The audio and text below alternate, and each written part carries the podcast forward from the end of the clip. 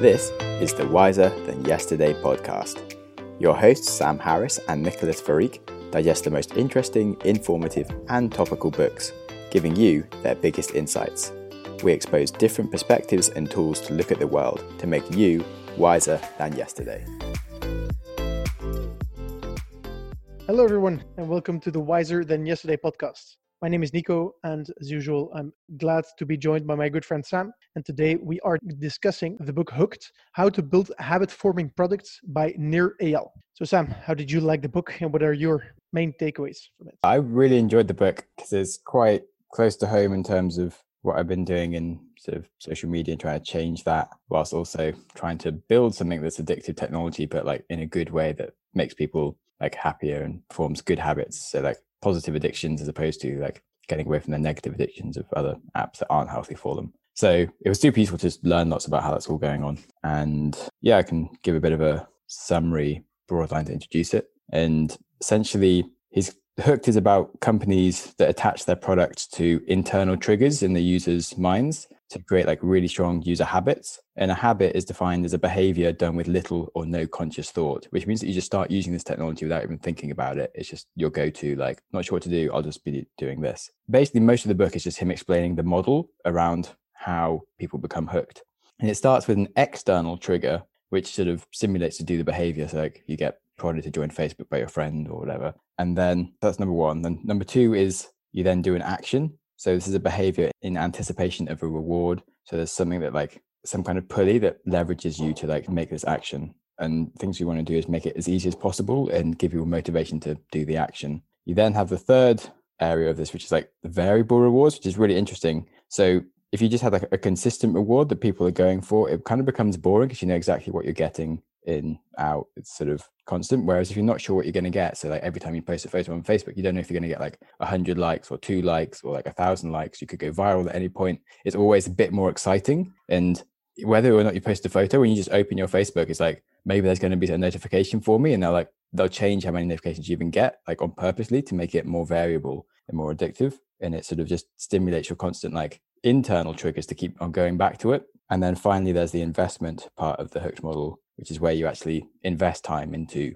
creating more triggers for you to go into it, such as like posting photos that people are going to then like tag and like give you a reason to then go back and see what people have been saying. And once you've done all those four, you'll go back to the first trigger, but the, the triggers are now internal. So you don't need external triggers like adverts or things to get you onto the app. Like it'll just keep on happening. And that's sort of the main premise of it. And we'll go a bit more deeper into those things and then discuss like the ethics of how to do it well. Yeah, I think for me, from the whole business series that we did, I think this is the book that I would most highly recommend to everyone because if you're listening to this podcast, this framework has been used to make you addicted to some kind of social medium, some kind of product. And I think it's very useful for people to understand how these companies build the products and because that is going to be the first like the best way for us to combat like getting addicted to these products because i'm not sure like i think a lot of companies build addictive products thinking that it's in the user's best interest but i'm not sure that i agree with that by the way it's pretty funny that the word user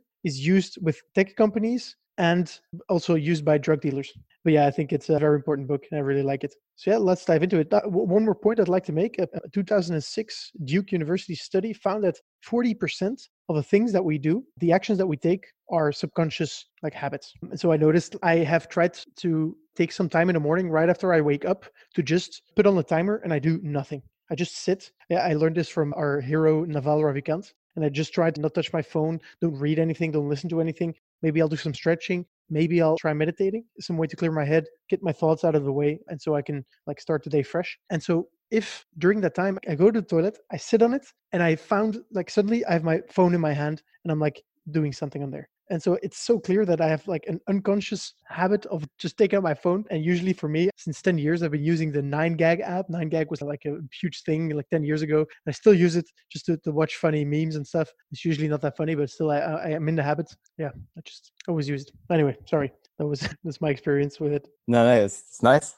That was pretty much the same as like my TED speech around the way you just sort of all those moments now we just get taken up. And there's a good quote at the start of the book from Paul Graham that says like as tech progress continues, the world will get more addictive. And it is just every app like is having to fight for your attention. And so they are just doing things to make you more and more addicted and that they are all becoming like subliminal habits. So any point you're like not sure what to do, there's always a way to optimize your time that will give you some form of reward. And so just sitting on the toilet is not as rewarding sitting on the toilet whilst like reading memes. And you know that you'll have like a laugh and like something will be useful whilst you it'll be more interesting than just sitting there like with your brain where you're like, I'm not sure it's going to come out if I just sit and think whilst like I'm taking my poo. It's like whereas you do know that you'll laugh and have fun. And so it always makes sense to like get your phone out. It's like this constant like, distraction device inside you, ready for like your reward. Yeah, exactly. Cool. All right. So we're already getting into the ethics of it. Let's talk about the triggers. I think we can go through the, the four different parts of the model. And so there's there's two types of triggers. It all starts with an external trigger uh, because if you're gonna have to be introduced uh, to some kind of product, um, and that's what external um, triggers are for. And so first you have paid triggers, and so paid triggers are usually advertisements or search engine marketing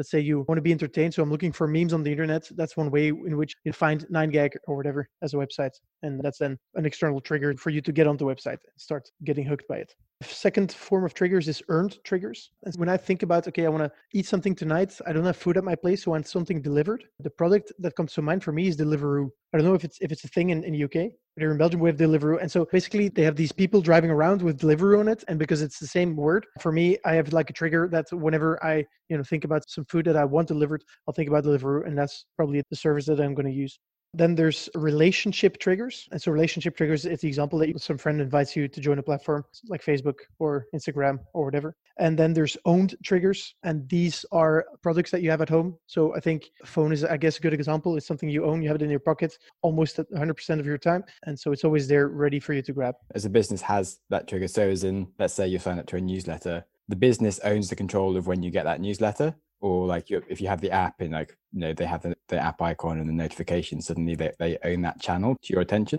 and so they can like constantly be advertising to you to come onto the app or do something. They can put like a little one in, the top right of the app icon and people just have to click it because you need to get rid of that one. Yeah exactly. And so these are all external triggers so different ways in which companies will have users start using their products but some of these are as important as the internal triggers. And so internal triggers are like this internal itch. For me personally whenever I get bored, I tend to take out my phone. And so this is an internal trigger that I have. And I have three or four apps that I default to that will make me not bored anymore. And so actually what happens is companies, they try and couple their engagement to pre-existing condition. And so for me, for example, like whenever I sit down on the toilet, I get up my phone and, and scroll 9gag or do something else. And that's what companies actually strive for. Maybe it might be interesting now when we discuss triggers to reflect for you on how you would use this knowledge in Syncify. Yeah. So for us, we don't really want to over addict people as such. Uh, so we more want to like replace and make their time more beneficial to them on something they're doing anyway. So basically, what we want to do is replace the I want to listen to a podcast feeling with a I want to listen to a podcast on Syncify because it's going to be more social than just doing it normally. So we don't want to like take up the any spare moment whatsoever so that you can't even sit at the dinner table or like you get distracted like whilst you're working.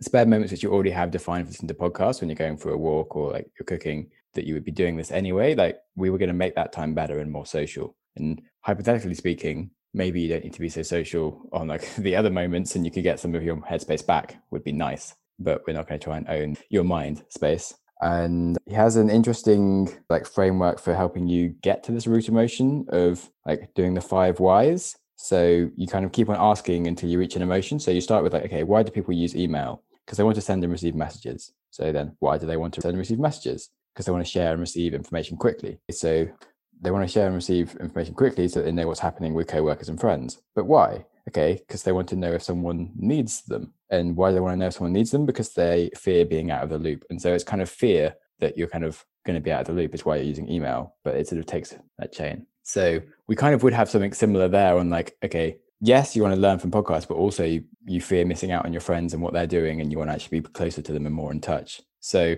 I'd like it to be a more a positive emotion than a fear one, but maybe that is is our thing. Interesting. Yeah, cool. And from a external trigger point of view, how would you approach that? Like, have you thought about that? Because there's different ways of doing it. Yeah. So we kind of want to go down the relationship referrals viral growth where possible. One, it's not paid, but two, it's when people land in the app, it needs to be social. That's the whole point of it. So if you land in the app and we paid for an advert that you clicked on and you're like, oh, this great new social app where none of my friends are, what's the point in us paying for you to land on this app that's empty? And you're like, well, I've got all my podcasts on my old podcast player. And it's, we kind of just wasted our money on distracting you for a bit and like not giving you any experience of benefit. So really, we think we're going to rely on viral because of if I invite you, like you've already got a friend on Syncify, so you can be in sync with me. Yeah, exactly. And and so I think it's going to be very important for you to make sure that having friends adds value to the Syncify experience. Yeah, definitely. That it's not just like, okay, I can see what you're listening to and and that's it, you know? I feel like it needs to be stronger than that, where you can communicate and you know get suggestions and, and maybe like uh, get pushed conversation topics or something like that. Yeah, definitely. We're trying to think of like what other sort of the mechanisms that are sort of rewarding in terms of like on Facebook. Okay, It's like the number of likes that you get is like the reward currency. But we're thinking, how can we make it so it's more like how good a friend you're being? So you can be recorded or like how good your relationship is because of okay, what's the amount of time you spent listening with your friend or what's the amount of conversation that you've had around this topic afterwards with this person or how, what's the kind of to-dos that you've agreed to afterwards or how many re- referrals have you sent to this person that they've liked? And you could get like a score of how much people like your referrals or something. And so trying to reward people based on being like really useful to each other rather than just for getting attention in general. So yeah it's kind of interesting we'll get to that point at the end. It's how to like build something like how to really be successful in following the hook model of course, you're not going to do it by you know sitting in a group of people and brainstorming. That's not how startups and product building works. But we'll get uh, into that a bit later. All right, so let's discuss the next part of the hook model. So first, the trigger. So let's say that you have found a successful external or internal trigger, and you have convinced your user to do an action. And so the action in this case would be, for example, posting a picture or looking at the next picture on Instagram or something else. And that is what companies want you to do, what is going to be the main action around which the whole hook model is formed. And so there's two factors that are important to get a user from the trigger towards doing the action. And that is they need to have both the ability and the motivation to take the action. And so there in the book, Nir Eyal shortly discusses what actually motivates people. And so there's three main motivators. First one is seeking pleasure or avoiding pain. Second one is seeking hope and avoiding fear. And the third is seeking social acceptance while avoiding social rejection. And so these are the main motivators that will make people do something. As you discussed earlier, you want to avoid being out of the loop and you want to know what's up with people's lives. So that's like seeking social acceptance is, is the third point that I made. But what I found interesting is that in, in here he stresses actually, if you have to choose between making it easier for the user to take the action or increasing the motivation for the user. He actually says that making it easier is by far the most important. And so for companies, they should invest um, almost everything that they have into making it as easy as possible to take the action that you seek them to do. It's like a nice graph that he has around like sort of the, the amount of users creating content versus the ability to create it. And so you have things like Twitter and Pinterest where it's like super easy to create, where like loads of people are creators versus bloggers and it's easy technically to write a blog, but it actually takes just like it's a huge investment on your side. So it's just not as easy. Whereas like Twitter is literally called micro blogging because it's like just 180 characters back in the day. So it makes it so much easier for people to become creators and add value to the platform by like producing content. And so you're saying that that's one of the reasons why Twitter and Pinterest went viral as opposed to most blogging websites. The average blogging website is pretty hard to make big. Yeah, true. It's just a nice way to see it. But yeah, he also talks about like the sort of heuristics and perception effects, which I find quite interesting, like the scarcity effect and all these other ways to kind of help increase the motivators. So he just had like four main tactics for increasing motivation. So the first one is the scarcity effect. The same cookie, if it's in a jar that's almost empty, it's much more valuable than a cookie in a jar that's full because it just doesn't look like it's popular or something. Then there's like the framing effect. So if you look at like a world class violinist, but they're in a tube station, like you probably just walk past them because you wouldn't even know. Whereas if they're at like somewhere where it's like 300 pounds a ticket and somehow you get given a ticket, like shit, I probably should go just because of like there's 300 pounds going to waste, even though you just walk right past them when they're in a tube station. So it's just sort of the perceived value from like what it's framed by. There's the anchoring effect. So people just love like a discount or seeing that they're somehow getting something below its perceived value. So trying to just make things seem cheaper, even though maybe they already are that value. So that's why lots of stuff like Udemy every course is $15 and yet they always come as like $200 for this course, but right now you can get it for $15. Or Domino's, it's always buy one, get one free. Always. If you ever bought a full price Domino's, there's something wrong with you. And yet you're always like, oh, we can get buy one free. Then you're like,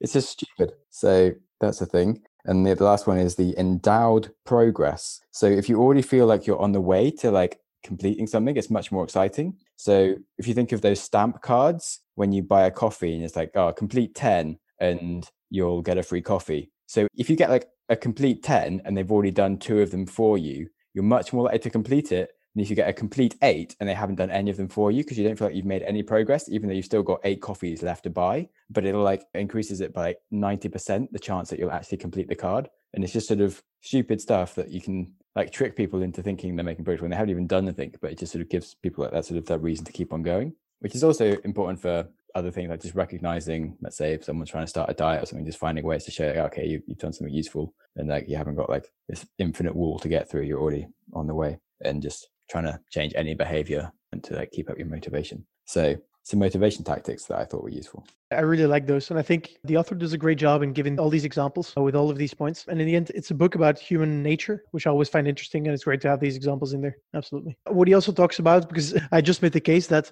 making it easier to use the app is more important than motivating users to use it. And so his strategy would be to sit down and analyze how users utilize what you're building, your product, and then try to reduce whatever they have to do as little steps as possible. So, to give you one example, some of you may know I used to work at a payment company. And so we did mobile payments. And so for us, like we needed to motivate people to get started in using the app, which is really hard because we're talking, you know, linking your bank account to some strange startup, which might be risky and stuff. So people were always scared. And so for us, it was critical to make it as easy as possible to get started with the app. There, we actually decided to incur a significant financial risk in order to make it easier for people to start using our app. So how we did that is we basically gave our users like 50 euros to pay basically for free. So we didn't really give it to them, but they could not pay it back to us. So we would forward it to them. They could use it to pay, and we would then afterwards take it back from their bank accounts. But there was a way for them to avoid us taking it back, in which they would practically just receive 50 euros for free. And so we decided that it was worth to incur that financial cost in order to make it easier to start using the app because the difference in getting started was two minutes versus like 10 minutes. So, yeah, that's the decision we made there. That's kind of cool. And certainly worrying, but makes sense. It's like less risky than not risking it because of like if you just sort of made it like 10 minutes sign up process, there's just no point. Like you'll just lose all the time that you've invested in building the app because no one will ever use it. But it's kind of a bit of a like scary bum moment. Oh no. Yeah, absolutely. But anyway, it was a decision we made, and uh, I mean, it proved essential because in the end, we want people to be able to download the app while they're waiting in line, waiting for their coffee, something like that. So that was the goal. And so we have, have to make sacrifices there. That's more about the action and how to get people to take the action. Next part is right after the action, and that's my favorite part of this whole book is variable reward. So basically, what Nir says is that whenever users take an action, you should give them a variable reward, and that's going to be by far the strongest way to get them coming back. And so you might ask, okay, why not just give them a reward? And why is it so important to give them a variable reward? And so, yeah, uh, for some reason, people, humans, they need like novelty and they crave novelty and they find it so important. And I've already admitted multiple times that I'm, I use the 9gag app too much. And I think it's the same with Instagram or with Facebook. You're scrolling down and, you know, every time you know that something's new is coming, but you don't know if it's going to be a cool, a good picture, a bad picture. Like it's always going to be variable. The same with posting a, a picture. Am I going to get one like? Am I going to get 100 likes? There's always like some variability there. And that is what makes it so addictive. Yeah, it's pretty insane. Like you just don't think it would be that powerful. And then but when you go into it, you're like, shit, it's massive. And I think he says like the quote of like, what draws us to act is not the pleasure of the reward itself, but the need to alleviate the craving for that reward. And if it is just always like the same reward, it's just not that interesting. And like pleasure centers that get activated by like sex or sort of bargains or like new technology and gambling, they're like they're more active during like the participation of sort of getting it than the actual like reward itself. As in once they actually have it, it's they're not actually as excited by it kind of thing. So it's more the sort of anticipation of what the thing will be when you don't know it is like where you actually get like this nuts sort of center of like have to deal with this. So they get more pleasure from the anticipation of the reward than the reward itself. Yeah, like it says the pleasure center in the brain is, is more active. So it's like the thing telling you that you're going to have pleasure. It's probably going to feel good, right? Yeah. And I think the school example of this is a slot machine. You put some money in, you pull a lever, and you don't know what's coming. It's been shown that gamblers, they perceive most fun when they're pulling the lever, not necessarily like afterwards after they see the reward. So yeah, there's lots of proof that the variability that's most important, not necessarily the, the reward itself. But anyway, let's talk some types of rewards, right? Because there's actually three types of rewards. There's rewards of the tribe, rewards of the hunt, and rewards of the self. You want to give some context? Tribe comes from the fact that we all want like social acceptance and to be part of the tribe and liked. So all kind of social media posts, etc., kind of you're anticipating some kind of social validation and when you observe someone else being rewarded for a particular behavior, you sort of alter your own beliefs and it kind of makes you more likely to want to be like that. So you have like the variable likes to sort of show you how popular, but like it can be done kind of well in terms of like League of Legends when it started. People were being like kind of dicks to each other, and then they changed it into having honor points, and so they actually sort of then changed this reward system so you actually sort of became like a good member of the tribe, and suddenly people just like the mild like change of what you're motivated to do meant that people were really sort of seeking that reward to like be part of the tribe and sort of have a good status. To jump into that, I was influenced by that because I used to play League of Legends like a few years back. And so the way it worked is like you had honor badges and they were extremely difficult to get. So basically at the end of every game, you had the opportunity to honor one of your teammates. And so if you as a player received enough honor points or whatever, you would get an honor badge. So first of all, you didn't know if you got honored or not. You didn't know how many honor badges or honor points you got. And so you didn't know how far you were towards getting that coveted honor badge. And so I saw my own playstyle and the way I acted in game change. Like I was like super nice, you know, supporting everyone was like, oh, it's okay, you tried, whatever. If we're losing, it's like,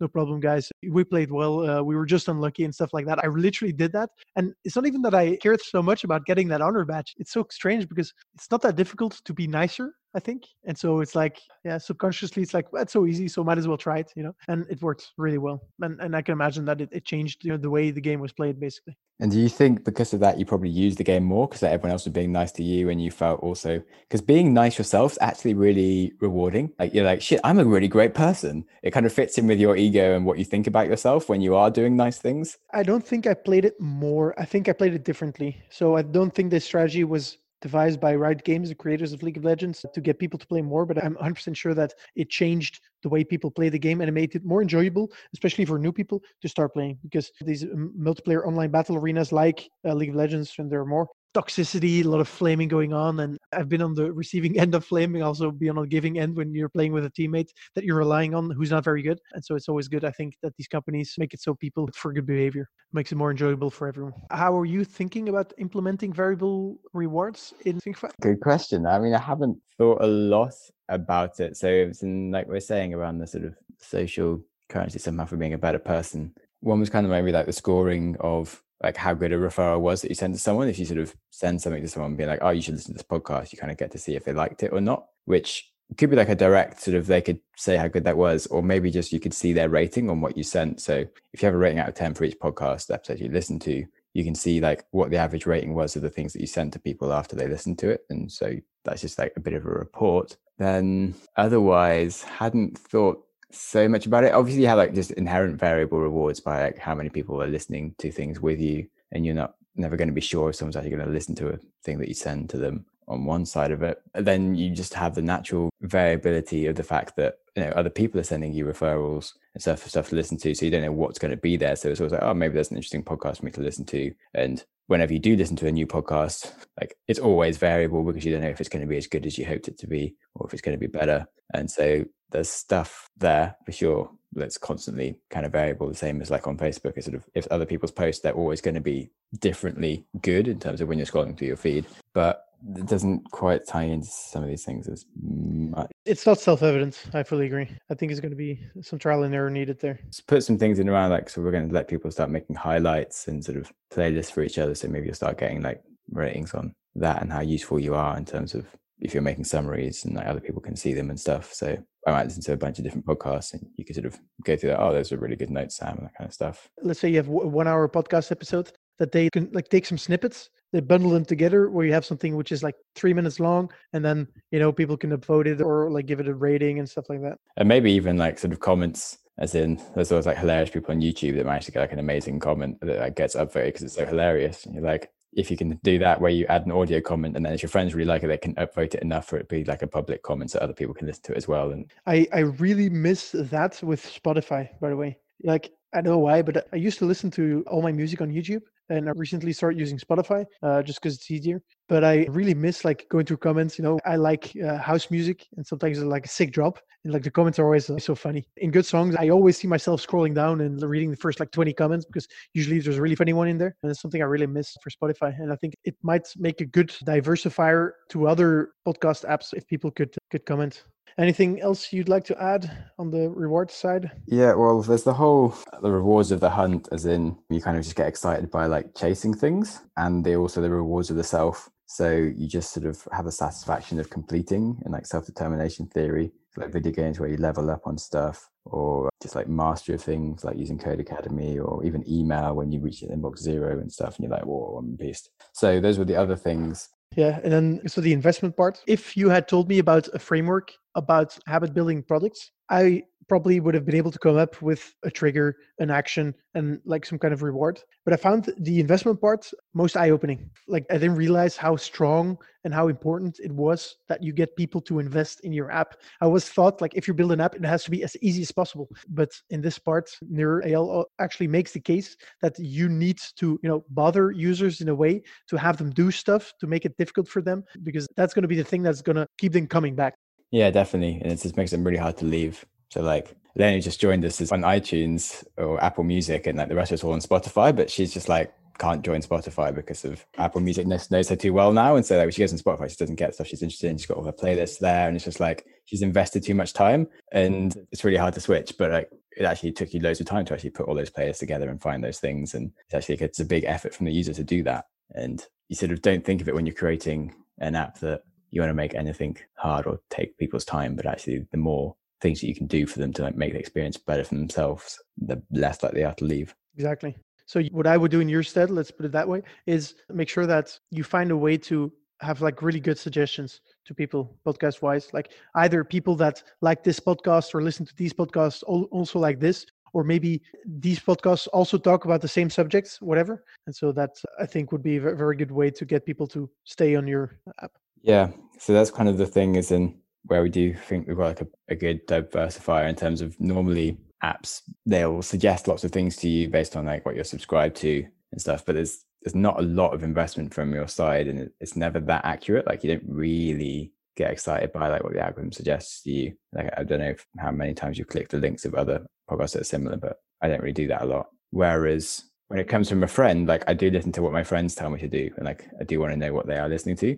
So that's like it's so much more powerful. And when you look at the statistics of where people listen to new podcasts, it's usually from their friends, even though it's really hard and awkward because you can't do that inside an app. So that's kind of the opportunity we're going after of like we'll make it so much better to listen to new content and like discover stuff because of you're doing it the way you want to do it, like through your friends rather than just through suggestions from something you don't know about. Okay, I might be wrong there, but for me, for example, I consume more new content through the what YouTube suggests than do what other people suggest. YouTube's different. Like podcasts a bit more like personal and you maybe are interested in what other people think, but it's quite a longer journey. So you don't really just sort of take a risk for an hour and just like what an algorithm sends to you or something. Like the title isn't that optimizing. Whereas like YouTube, you you also have the ability to just switch quickly and it, it is just much better at like lining up content really relevant to what you just watched. And they've also had like crazy more training data i think in terms of they really go into like how people engage with the stuff that they're watching.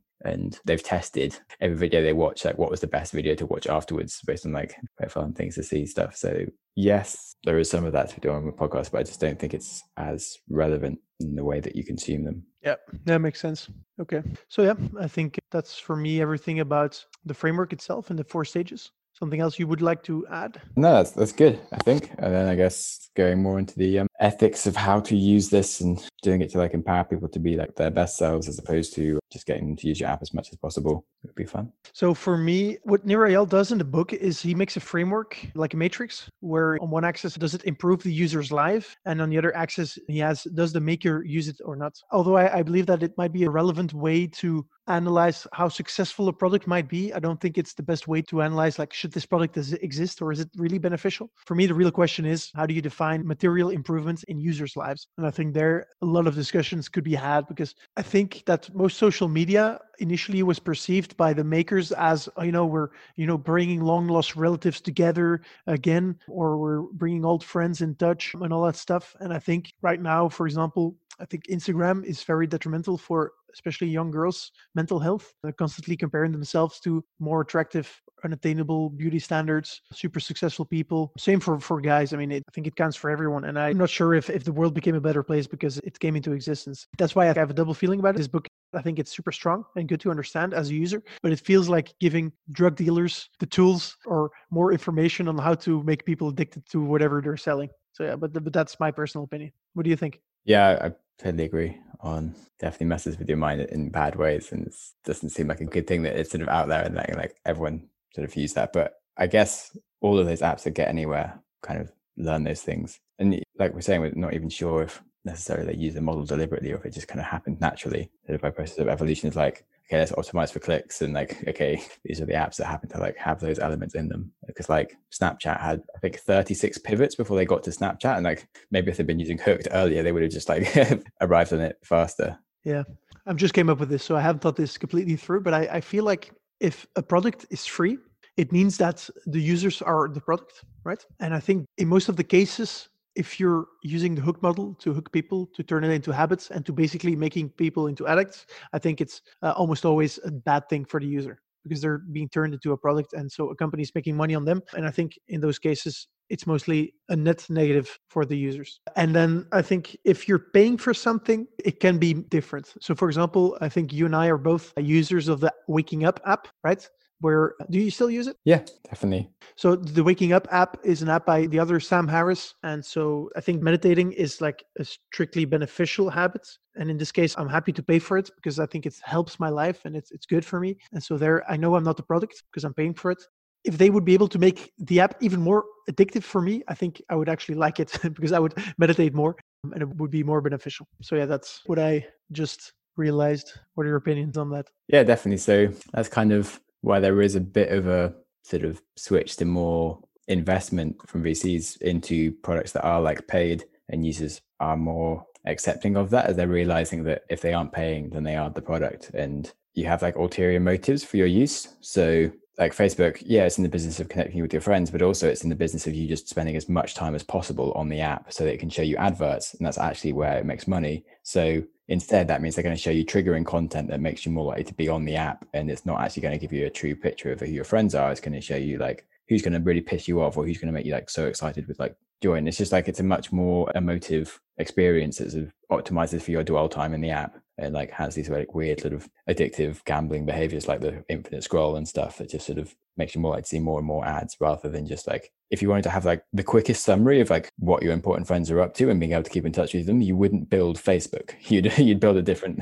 app like the way it is. But because it's free like it's designed to sort of do that and that's why we now have these other issues of like america's more divided than it's ever been just because of it. You couldn't possibly understand why someone would vote Republic if you're a Democrat because you only see like why Democrat is so amazing and you don't see any of the other side and like the other way. So it's just sort of completely weird and polarizing content that you get. You don't really get a picture of the world anymore because of that's why you're going to spend more time on it. So yes, definitely really bad things when you are purely funded by ads. Oh, right. So yeah, that's it on the ethics part. Oh yeah, finally, I think uh, last part talks about how to accurately or effectively implement the hook model in your product building. And I think for this, the book that you should read is The Lean Startup by Eric Ries because it's basically an adaptation of the build, measure, learn cycle where you try something out, you measure the reactions of your users and in this case you can actually easily do it for each of the triggers. You can learn like okay what triggers leads to most actions etc so you can perfectly do use that um, cycle for that and then you just keep evolving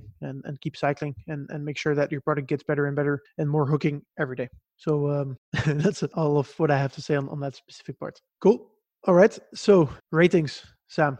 I sort of don't want to give it like the best rating ever because it sounds like I love using hooked models to addict people to things. But in terms of insights, I definitely thought that was the best book that we've read from the business side and definitely changed how I think about the world and maybe they're aware of like what the important things are for me to be focusing on for what we're building from a product perspective. So nine and a half. All right. Well, I gave it up in beginning as well. I think uh, this is a book, like a must read for everyone. And it also profoundly changed the way I, I think about things. I'll give it a nine because I've, I think I've been working with whole numbers during our podcast. So I'll, I'll stay with there, but I think it's all as close to it and as, as you can get, especially for, the, for these types of books. And I think it's, it's really great. It's also full of like good examples and like it talks about games that I used to play and stuff. So really like it. All right. That, uh, that rounds up this episode. In the next episode, we will be talking more technically about venture deals. So we're going to be reading the book Venture Deals, which talks about startup financing, all the legal stuff around that. It's going to be a, probably a drier episode, but we'll try and make it fun anyway. So uh, it's going to be great. Speak to you then. It's going to be great. Cheers. Nice.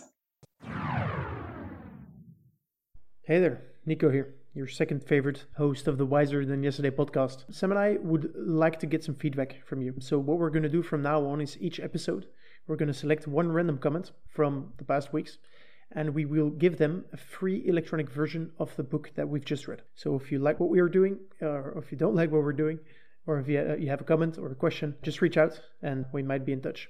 Cheers. Thank you for listening to our podcast. As you know, we are doing this to try and help you get smarter. Well, I have another project for podcast listeners just like you who want to be smart. Nico and I learned so much from reading the same things together and discussing them, and I wanted there to be a tool that made it easy for anyone to listen to the same podcasts and books together with their friends.